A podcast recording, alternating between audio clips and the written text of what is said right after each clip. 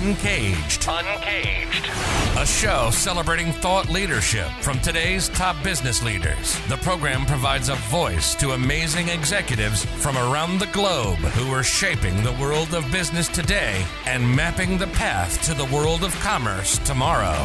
And now, please welcome our host, Bant Breen, as we begin another Uncaged episode. Today we're speaking with Luke Watts. Hey, Luke, how are you?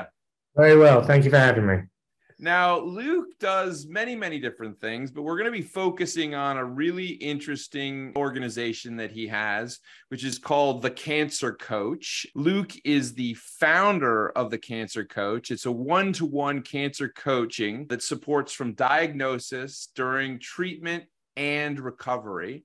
And we'll talk about the evolution and the development of the Cancer Coach as an organization and what Luke is trying to do there. But before we get there, Luke, tell us a little bit about yourself and your career. Well, saying thank you very much for, for having me. Um, essentially, over the last sort of decade, well, probably longer now 12 12 13 years it flies by right although the gray hair is uh, a bit of a mark exactly.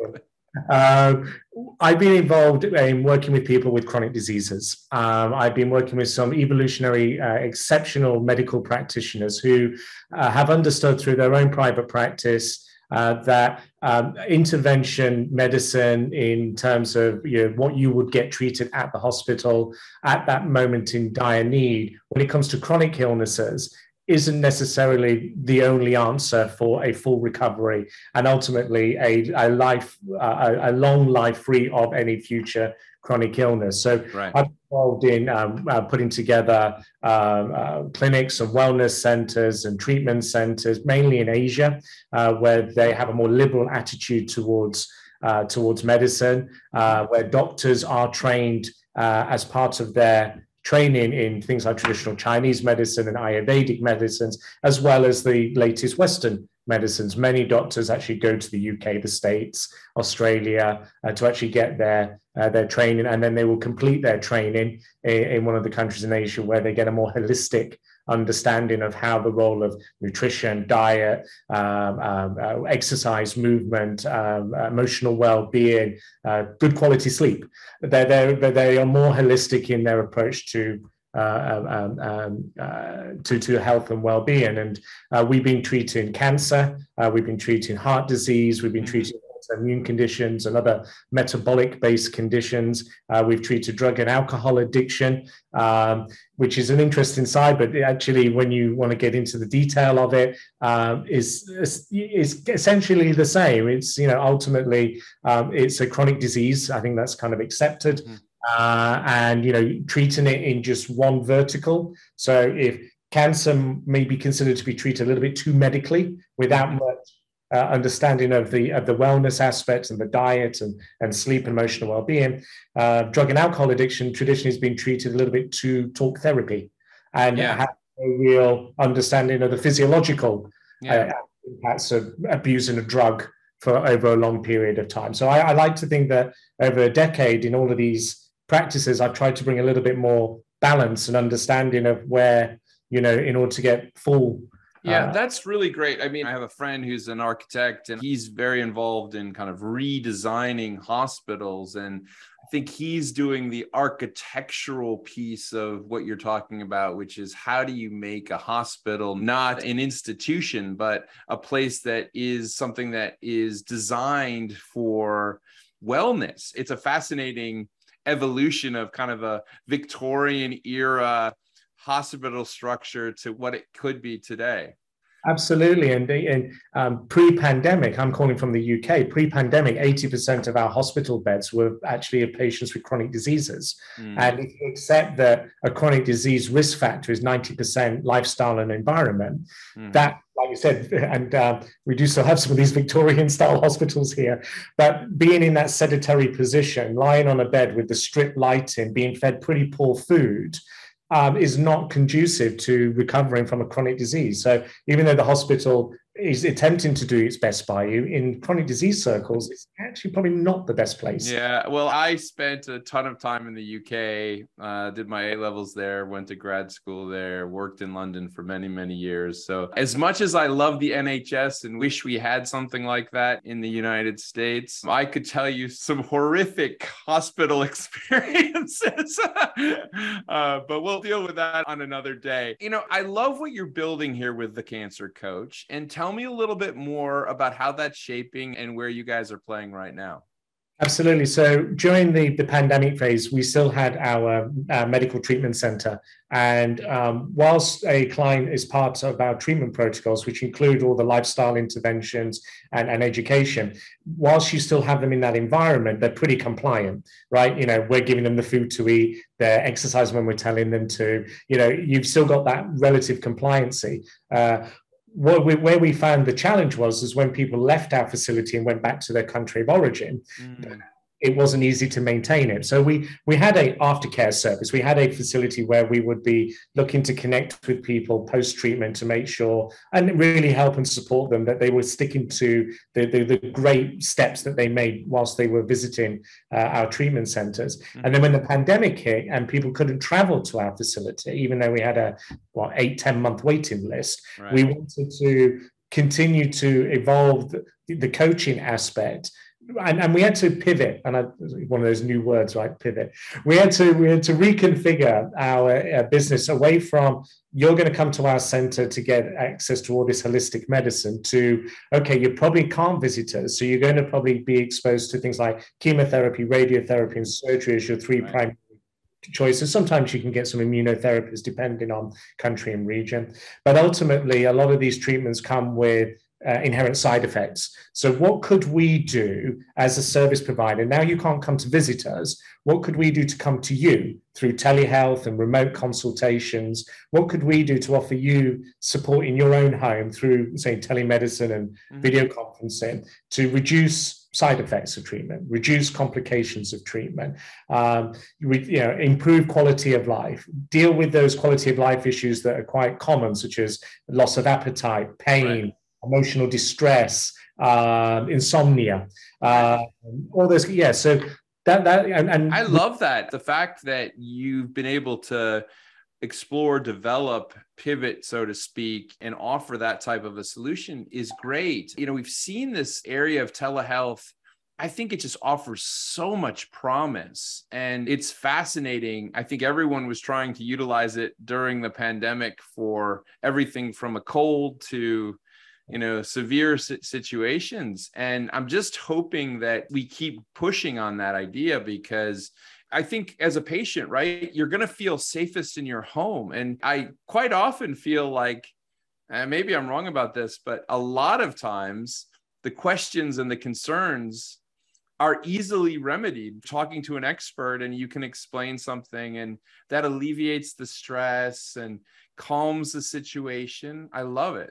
Absolutely, and you know, I think it, I'm always at pains to try and explain that what we do in terms of health and wellness coaching for people with cancer, it's not there to replace your primary treatment. You know, they, they are still the people that are going to be doing the intervention medicine. But we know through evidence base and things that have been going for many, many years that there are ways in which you can take responsibility and be empowered to change your lifestyle, what to eat, how to exercise, how to get good quality sleep, how to get the coping areas regarding stress, anxiety, and depression.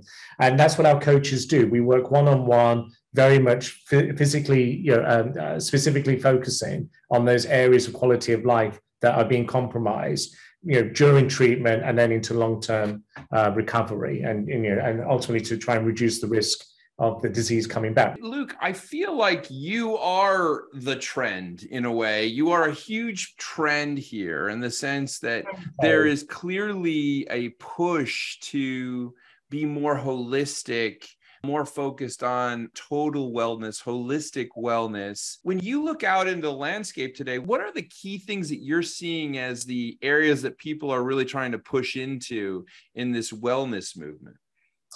That's a really good question, and I think it depends on you know, um, to what degree. You know, are you looking at on a condition by condition basis? Yeah. What I can say about cancer is uh, and you refer to the NHS, which is a, a, a wonderful institution. We're very, very grateful. It, it is under a hell of a lot of pressure. Yeah. Um, you know, I don't think it was necessarily built for the purpose that it's in right now. You know, it's yeah. a very institution, and as I say, chronic disease is a well is a more of a lifestyle driven uh, disease as opposed to anything else. So I think people are being more understanding of their life choices and particularly diet. That seems to be the one that most people focus on you know and in cancer there are definitely food groups to avoid.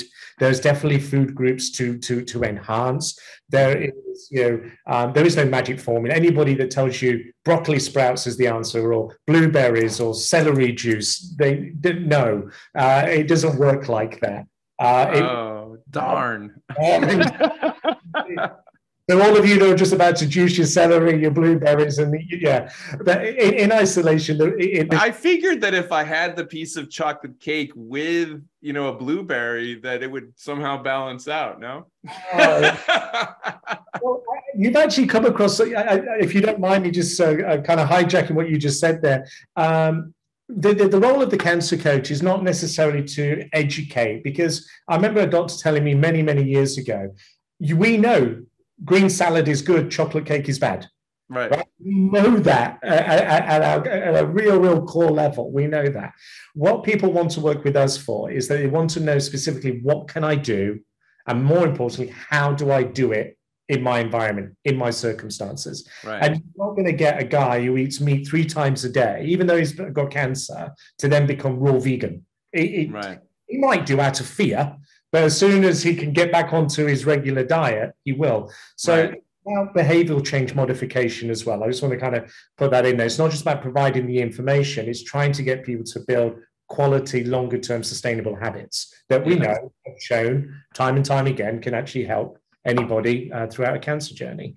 Now, it's an interesting one. We talked a little bit about the pandemic before, and it was such a fascinating moment on so many levels for the medical profession. Certainly a crisis that impacted everyone on the planet, but also one that perhaps sometimes this doesn't get covered, which is perhaps people that had larger health issues outside of COVID, perhaps they weren't seeking diagnoses, perhaps they weren't getting treatment and recovery. And just be curious to see how you guys saw that. I'm just obviously giving you a layman's perspective, but curious to kind of hear what you saw in the market. Absolutely. I anybody who's been diagnosed or has or believes that they're, they're, they're, they're going to get a cancer diagnosis, they're going in for a scan and they're waiting for those dreaded results, etc. The, the, the escalation of fear and of hmm. anxiety mm. is unbelievable. You then throw in the whole COVID episode yeah. where health institutions around the world were incredibly uh, overpopulated dealing with that pandemic. And with the greatest will in the world and saying that our, our, great people here in the NHS and other health institutions around the world, you know, can, people with chronic diseases and people with cancer were not getting the screenings as much as they wanted. Their treatment episodes were being pushed back. And mm-hmm. as, as importantly, I believe, anyway, personally, is um, there was no aftercare. Mm. You know, it really was. Anybody that was leaning a little bit towards trying to support people post treatment, as soon as the pandemic hit, gone they really had to focus on what can we do right here, right now. Okay, get your chemo. You've done your chemo. Please, good luck. Try and go back to your life the best way you can. We'll yeah. see you months. And those people were just left and they felt so abandoned. Right. So Cancer Coach found that we were really filling a space for them. We were giving them that continuum of care, continuum of support, helping them to rebuild their lives, helping them to take power uh, uh, back to themselves that, okay, I can influence my disease outcome and my treatment outcomes based yeah. on what I eat and everything that we've already said. So I think it was that area of tremendous fear and anxiety and anger that comes from having to go through cancer. And then the as I said, the, the medical system just not be with. Yeah, with- I mean, I had a situation where I drove a friend to the hospital and they wouldn't allow me in. You know, they wouldn't allow people in that were not getting a procedure, which certainly makes complete sense from a pandemic perspective. But from the area that you play in, which is really the wellness perspective and that broader perspective, my God, the stress that these people were under, right? Facing the medical establishment on their own, right? Not easy. And, and you you you know the stress was two ways. I mean, we have you know I, I have some amazing friends who are doctors, people I work with, colleagues, and you know they also felt incredibly agitated and aggrieved that they yeah. knew they weren't able to. I mean, they take the, Hippocrat- uh, the Hippocratic oath, right? Do no harm, and due through no fault of their own, they felt that by not being able to support these people as well as they wanted to, they were causing unnecessary harm. So it goes both ways. You know, it was the it was the professionals as well as the the people that really suffered uh, through this. And uh, not that I want to get too political on your show, but you know, I don't think we've seen the end of it, right? I, I think most most virologists agree that there will be others in the future, and um, you know, well, we, we now have monkeypox. There you go. Well, yeah, I mean, you know, it's. It, I think I think that we are where we are, and and I don't mean to try to big up what we're doing at the Cancer Coach. And I mm. welcome anybody who wants to come and join us and and help do this because I can only see it from the UK alone. There are two million people that have already finished cancer treatment. Uh, there's yeah. probably there's 10, 12 million people in the US. This isn't a business where we're worried about market share. Yeah if you have ideas, you want to join us, you've got some things you want to do where you think you can support people with cancer through holistic well-being, you know, I'm sure you're going to put my details on there. Just get in touch. I mean, yeah, I'd... I mean, we'll definitely go through that. I mean, Luke, it's so needed because anybody who's had a family member or has gone through this process themselves, there's just this incredible anxiety just to understand part of what you're going to have to go through, right? You'll work with doctors to talk about chemotherapy and you'll talk to them about any procedures that might need to be done. But nobody really tells you that broader story and the challenges. And so, you guys putting that into context is extremely valuable, extremely helpful, and something that is, it's almost surprising that, you know, here we are in 2022 and we're just getting to the point of thinking holistically. But there you go. Now, I mean, as you look forward, Luke, I mean, in the marketplace and what's going to be happening in terms of cancer care and offering that hope, more holistic solution, what do the next 18 months look like for you? So we have got some tremendous projects that are in the pipeline that we are building on from what was really quite an analog business model over the last two years of working with people individually through remote healthcare. But we've collect, we've done we've been working with so many people now that we've already started to identify trends. Mm-hmm. Now you get me today. We've actually just moved to a new corporate headquarters at uh, Queen Mary's University of London, and we've been invited to work with them, and so we can take a more uh, academic research approach to what it is that we're actually doing. Mm-hmm. And it, our hope over the next 18 months that the trends that we have found anecdotally through our own research mm-hmm. is going to actually be quantified through academic study at the university. And then what we're hoping to do with the university level is to build on those algorithms and the machine learning capability so that we talk about it's not just the information people need, it's what do I need and how do I do it? And it's the machine learning that we hope, where we have our database of content of 12,000 hours of content, that we will be able to learn more about how our clients are interacting with the information that we're providing mm-hmm. and fine tuning not just what we're saying but also the delivery you know some people like to read some people like to do video some people like audio so mm-hmm. it's all these kind of mechanisms we're really excited to get into and our hope is we have an app already but it, again it's kind of you know, it requires a lot of human input on both sides. Mm-hmm. It is our hope that through the wearable devices that we have the APIs integrated to, where we can map things like resting heart rate, uh, blood sugar levels, sleep cycles, and the way in which people are interacting with our lifestyle guides,